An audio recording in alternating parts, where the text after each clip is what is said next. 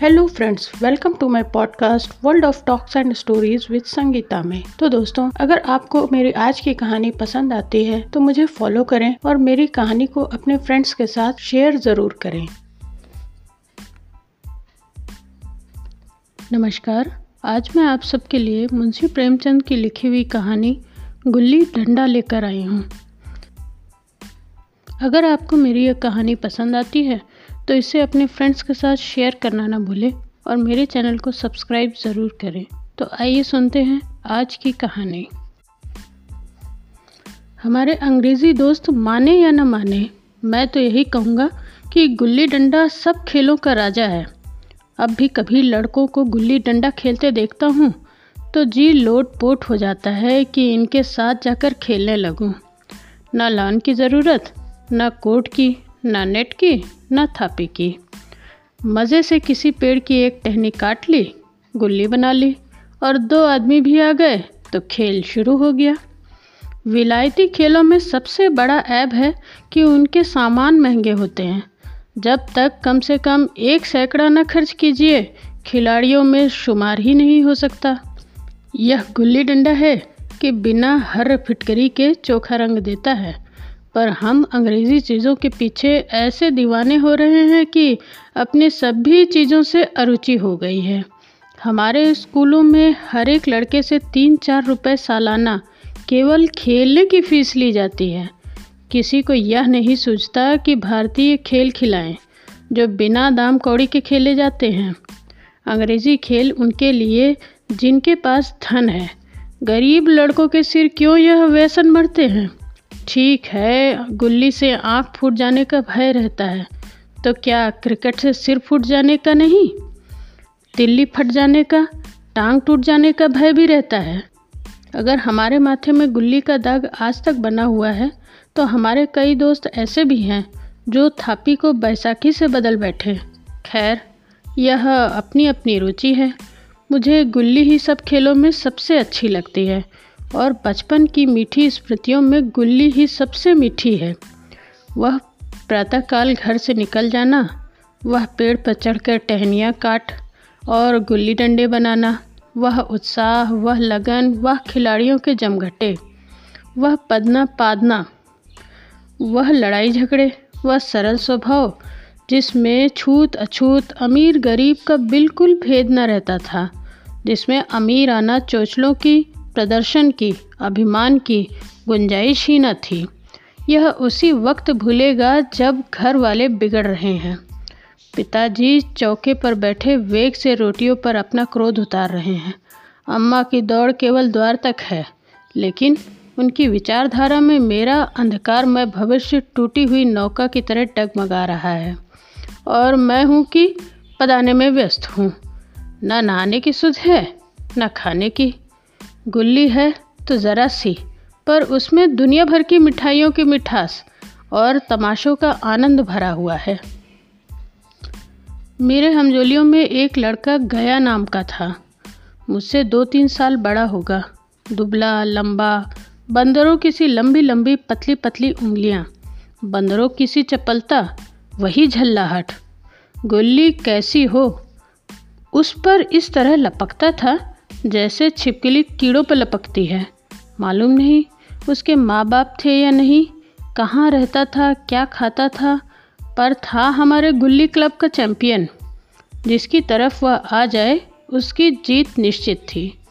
हम सब उसे दूर से आते देख उसका दौड़ कर स्वागत करते थे और उसे अपना गोइयाँ बना लेते थे। एक दिन हम और गया, दो ही खेल रहे थे। वह पदा रहा था, मैं पद रहा था। मगर कुछ विचित्र बात थी कि पदाने में हम दिन भर मस्त रह सकते थे। पदना एक मिनट का भी अखरता है। मैंने गला छुड़ाने के लिए सब चाले चली। जो ऐसे अवसर पर शास्त्र भीत न होने पर भी क्षम्य है, लेकिन गया अपना दांव लिए बगैर मेरा पिंड न छोड़ता था।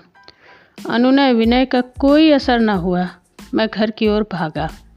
गया ने मुझे दौड़ कर पकड़ लिया। और डंडा तान कर बोला, मेरा दांव लेकर जाओ। पदाया तो बड़े बहादुर बन के, पदने की बेर क्यों भागे जाते हो? तुम दिन भर पदाओ और मैं दिन भर पदता रहूँ हाँ तुम्हें दिन भर पदना पड़ेगा। ना खाने जाओ, ना पीने जाओ। हाँ मेरा दाव दिए बिना कहीं नहीं जा सकते। मैं तुम्हारा गुलाम हूँ? हाँ मेरे गुलाम हो। मैं घर जाता हूँ। देखूँ, मेरा क्या कर लेते हो? घर जाओगे कैसे? कोई दिल लगी है? दाव दिया है, दाव लेंगे। अच्छा कल मैं तुम्हें अमरूद खिलाया था, वह लौटा दो। वह तो पेट में चला गया, निकालो पेट से। तुमने क्यों खाया मेरा अमरूद? अमरूद तुमने दिया, तब मैंने खाया। तुमसे मांगने न गया था। जब तक मेरा अमरूद न दोगे, मैं दाव न दूँगा। मैं समझता था न्याय मेरी ओर है। आखिर मैंने किसी स्वार्थ से ही उसे अमरूद खिलाया होगा? कौन निस्वार्थ किसी के साथ सलूक करता है? भिक्षा तक तो स्वार्थ के लिए ही देते हैं।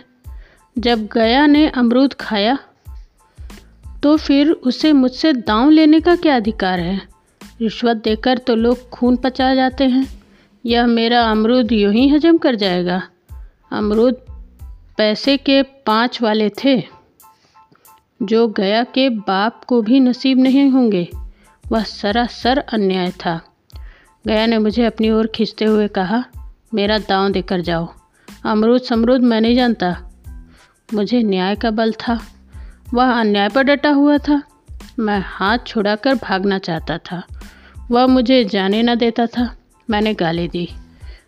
उसने उससे कड़ी गाली दी और गाली नहीं दी। दो एक चाटे भी जमा दिए। मैंने उसे दांत काट लिया। उसने मेरी पीठ पर डंडा जमा दिया। मैं रोने लगा। गया मेरे इस अस्त्र का मुकाबला न कर सका। भागा। मैंने तुरंत आँसू पूछ डाले।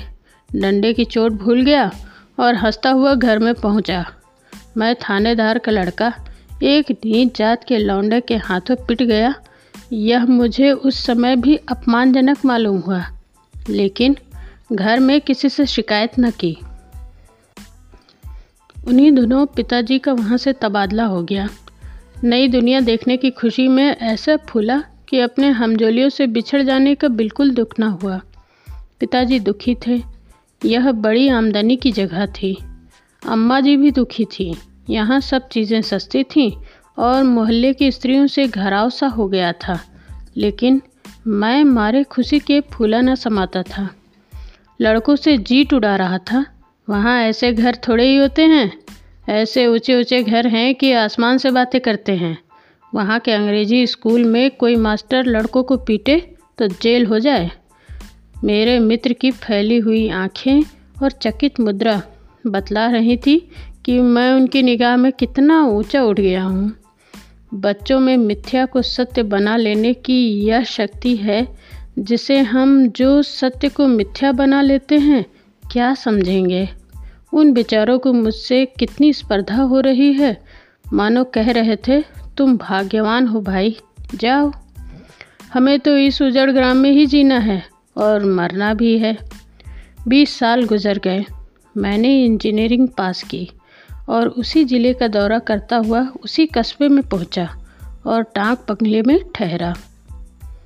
उस स्थान को देखते ही इतनी मधुर बाल स्मृतियाँ हृदय में जाग उठी कि मैंने छड़ी उठाई और कस्बे की सैर करने के लिए निकला।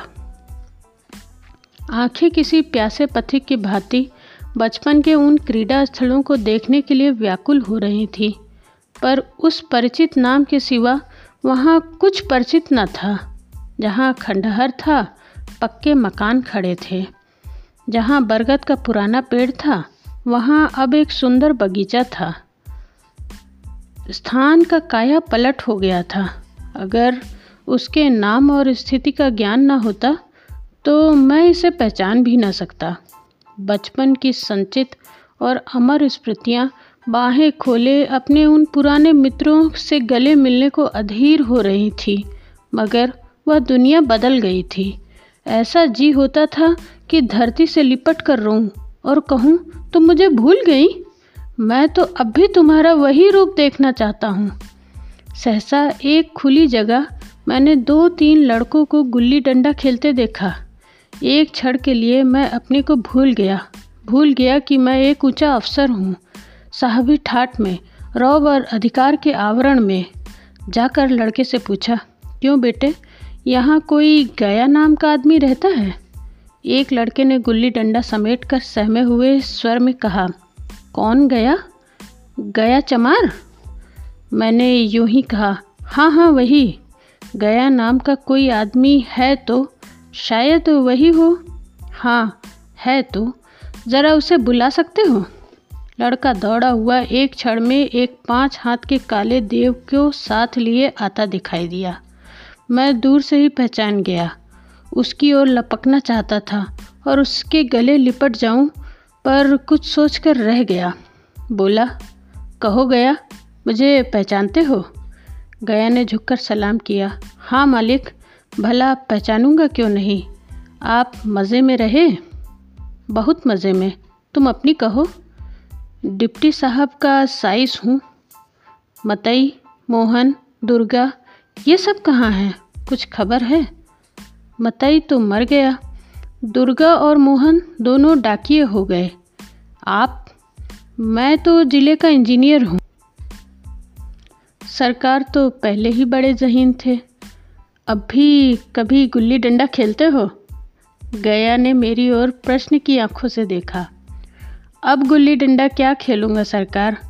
अब तो पेट के धंधे से छुट्टी ही नहीं मिलती। आओ आज हम तुम खेलें। तुम पदाना, हम पदेंगे। तुम्हारा एक दांव हमारे ऊपर है। वह आज ले लो। गया बड़ी मुश्किल से राज़ी हुआ। वह ठहरा, टके का मजूर, और मैं एक बड़ा अफसर। हमारा और उसका क्या जोड़? बेचारा झेप रहा था, लेकिन मुझे भी कुछ कम झेप न थी। इसलिए नहीं कि मैं गया के साथ खेलने जा रहा था, बल्कि इसलिए कि लोग इस खेल को अजूबा समझकर इसका तमाशा बना लेंगे और अच्छी खासी भीड़ लग जाएगी। उस भीड़ में वह आनंद कहाँ रहेगा? पर खेले बगैर तो रहा नहीं जाता था। आखिर निश्चय हुआ कि दोनों जने बस्ती से दूर जाकर एकांत में खेलें। वहाँ कौन कोई देखने वाला बैठा होगा? मज़े से खेलेंगे और बचपन की उस मिठाई को खूब रस ले लेकर खाएँगे। मैं गया को लेकर डाक बंगले पर आया और मोटर में बैठकर दोनों मैदान की ओर चले। साथ में एक कुलाड़ी ले ली। मैं गंभीर भाव धारण किए हुए था, लेकिन गया इसे अभी तक मज़ाक ही समझ रहा था। फिर उसके मुख पर उत्सुकता या आनंद का कोई चिन्ह न था। शायद वह हम दोनों में जो अंतर हो गया था, वह सोचने में मग्न था। मैंने पूछा तुम्हें कभी हमारी याद आई थी गया? सच कहना। गया झेपता हुआ बोला, मैं आपको क्या याद करता हुजूर? किस लायक हूँ? भाग में आपके साथ कुछ दिन खेलना बदा था, नहीं मेरी क्या गिनती? मैंने कुछ उदास होकर कहा, लेकिन मुझे तो बराबर तुम्हारी याद आती थी। तुम्हारा वह डंडा जो तुमने तान कर जमाया था, याद है ना? गया पछताते हुए कहा वह लड़कपन था सरकार, उसकी याद न दिलाओ। वाह, वह मेरे बाल जीवन की सबसे रसीली याद है। तुम्हारे उस डंडे में जो रस था, वह तो अब न आदर सम्मान में पाता हूँ, न धन में। कुछ ऐसी मिठास थी उसमें कि आज तक उससे मन मीठा होता रहता है। इतनी देर में हम बस्ती से कोई तीन मील निकल आए थे, चारों तरफ़ सन्नाटा। पश्चिम की ओर कोसों तक भीमताल फैला हुआ था, जहाँ आकर हम किसी समय कमल के पुष्प तोड़ लेते थे और उससे झुमके बनाकर कान में डाल लेते थे। जेठ की संध्या केसर में डूबी चली आ रही थी। मैं लपक कर एक पेड़ पर चढ़ गया और एक टहनी काट लाया। चटपट गुल्ली डंडा बन गया। खेल शुरू हो गया। मैंने गुच्ची में गुल्ली रखकर उछाली। गुल्ली गया के सामने से निकल गई। उसने हाथ लपकाया, जैसे मछली पकड़ रहा हो। गुल्ली उसके पीछे जाकर गिरी। यह वही गया है, जिसके हाथों में गुल्ली जैसे आप ही आप जाकर बैठ जाती थी। वह दाएँ बाएँ कहीं हो, गुल्ली उसकी हथेलियों में ही पहुँचती थी, जैसे गुल्लियों पर उसका वसीकरण डाल देता हो। नई गुल्ली, पुरानी गुल्ली, छोटी गुल्ली, बड़ी गुल्ली, नोकदार गुल्ली, सपाट गुल्ली सभी उसे मिल जाती थी। जैसे उसके हाथों में कोई चुंबक हो, जो गुल्लियों को खींच लेता हो। लेकिन आज गुल्ली को उससे प्रेम नहीं रहा।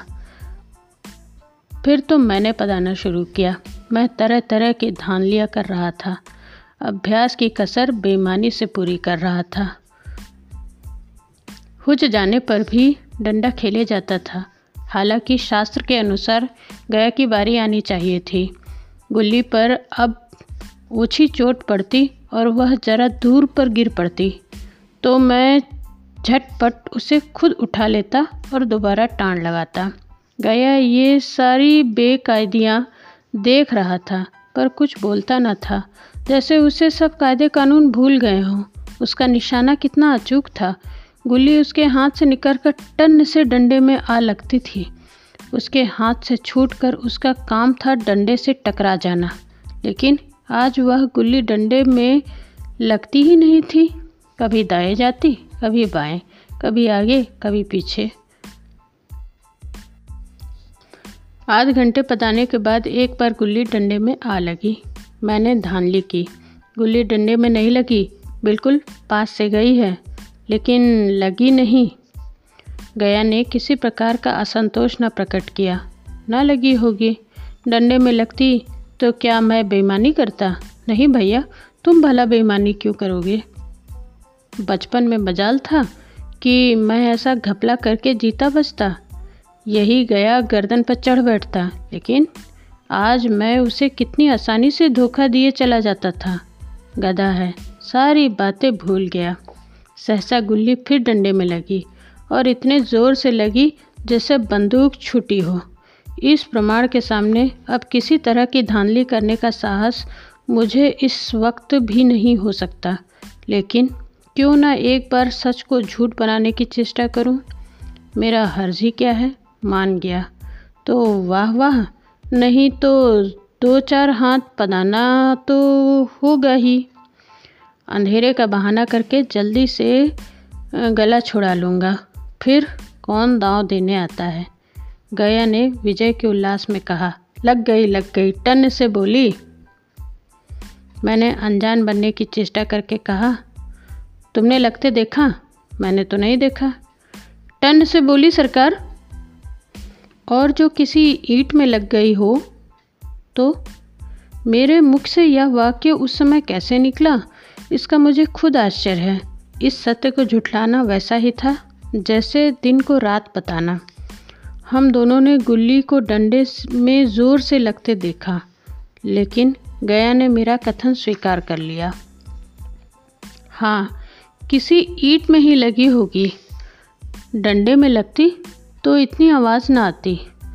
मैंने फिर पदाना शुरू किया, लेकिन इतनी प्रत्यक्ष धांधली कर लेने के बाद गया की सरलता पर मुझे दया आने लगी। इसलिए जब तीसरी बार गुल्ली डंडे में लगी तो मैंने बड़ी उदारता से दांव देना तय कर लिया। गया ने कहा, अब तो अंधेरा हो गया है भैया, कल पर रखो। मैंने सोचा, कल बहुत सा समय होगा। यह ना जाने कितनी देर पदाए, इसलिए इसी वक्त मामला साफ़ कर लेना अच्छा होगा। नहीं नहीं, अभी बहुत उजाला है, तुम अपना दाव ले लो। गुल्ली सूझेगी नहीं, कुछ परवाह नहीं। गया ने पदाना शुरू किया, पर उसे अब बिल्कुल अभ्यास न था। उसने दो बार टाण लगने का इरादा किया, पर दोनों बार ही हुच हो गया। एक मिनट से कम में वह दांव पूरा कर चुका। बेचारा घंटा भर पदाया पर एक एक मिनट ही मैं अपना दांव खो बैठा। मैंने अपने हृदय की विशालता का परिचय दिया। एक दांव और खेल लो, तुम पहले ही हाथ में हुच हो गए। नहीं भैया, अब अंधेरा हो गया है। तुम्हारा अभ्यास छूट गया है। क्या कभी खेलते नहीं? खेलने का समय कहाँ मिलता है भैया? हम दोनों मोटर में जा बैठे और चिराग जलते जलते पड़ाव पर पहुँच गए। गया चलते चलते बोला, कल यहाँ गुल्ली डंडा होगा, सभी पुराने खिलाड़ी खेलेंगे। आप भी आओगे? जब आपको फुर्सत हो, तभी खिलाड़ियों को बुलाऊं। मैंने शाम का समय दिया और दूसरे दिन मैच देखने आया। कोई दस दस आदमियों की मंडली थी। मेरे कई लड़कपन के साथी निकले। अधिकांश युवक थे, जिन्हें मैं पहचान ना सका। खेल शुरू हुआ। मैं मोटर पर बैठा बैठा तमाशा देखने लगा। आज गया का खेल, उसका वह नैपुण्य देखकर मैं चकित हो गया। टाण लगाता तो गुल्ली आसमान से बातें करती। कल किसी वह झिझक व हिचकिचाहट व बेदिली आज न थी। लड़कपन में जो बात थी, आज उसने प्रौढ़ता प्राप्त कर ली थी। कहीं कल उस, इसने मुझे इस तरह पदाया होता तो मैं ज़रूर रोने लगता। उसके डंडे की चोट खाकर गुल्ली 200 गज की खबर लाती थी। पदने वालों में एक युवक ने धांधली की। उसने अपने विचार में गुल्ली लोक ली थी। गया का कहना था, गुल्ली ज़मीन में लग कर उछली थी। इस पर दोनों में ताल ठोकने की नौबत आ गई। युवक दब गया। गया का तमतमाया हुआ चेहरा देखकर डर गया। अगर वह दब न जाता तो ज़रूर मारपीट हो जाती। मैं खेल में न था, पर दूसरों के इस खेल में मुझे वही लड़कपन का आनंद आ रहा था, जब हम सब कुछ भूल कर खेल में मस्त हो जाते थे। अब मुझे मालूम होता था कि कल गया ने मेरे साथ खेला नहीं केवल खेलने का बहाना किया। उसने मुझे दया का पात्र समझा। मैंने धांधली की, बेईमानियाँ की, पर उसे ज़रा भी क्रोध न आया। इसलिए कि वह खेल नहीं रहा था, वह मुझे खिला रहा था, मेरा मान रख रहा था। मुझे पदा कर मेरा कचूमर नहीं निकालना चाहता था। मैं अब अफसर हूँ, यह अफसरी मेरे और उसके बीच में दीवार बन गई। अब मैं उसका लिहाज पा सकता हूँ। अदब पा सकता हूँ, साहचर्य नहीं पा सकता। लड़कपन था, तब मैं उसके समकक्ष था। हम में कोई भेद न था। यह पद पाकर अब मैं केवल उसकी दया के योग्य हूँ। वह मुझे अपना जोड़ नहीं समझता। वह बड़ा हो गया है और मैं छोटा हो गया। तो मित्रों, यह कहानी बस यही तक। मुझे उम्मीद है आपको पसंद आई होगी। मिलते हैं जल्द, फिर एक नई कहानी के साथ। तब तक के लिए धन्यवाद।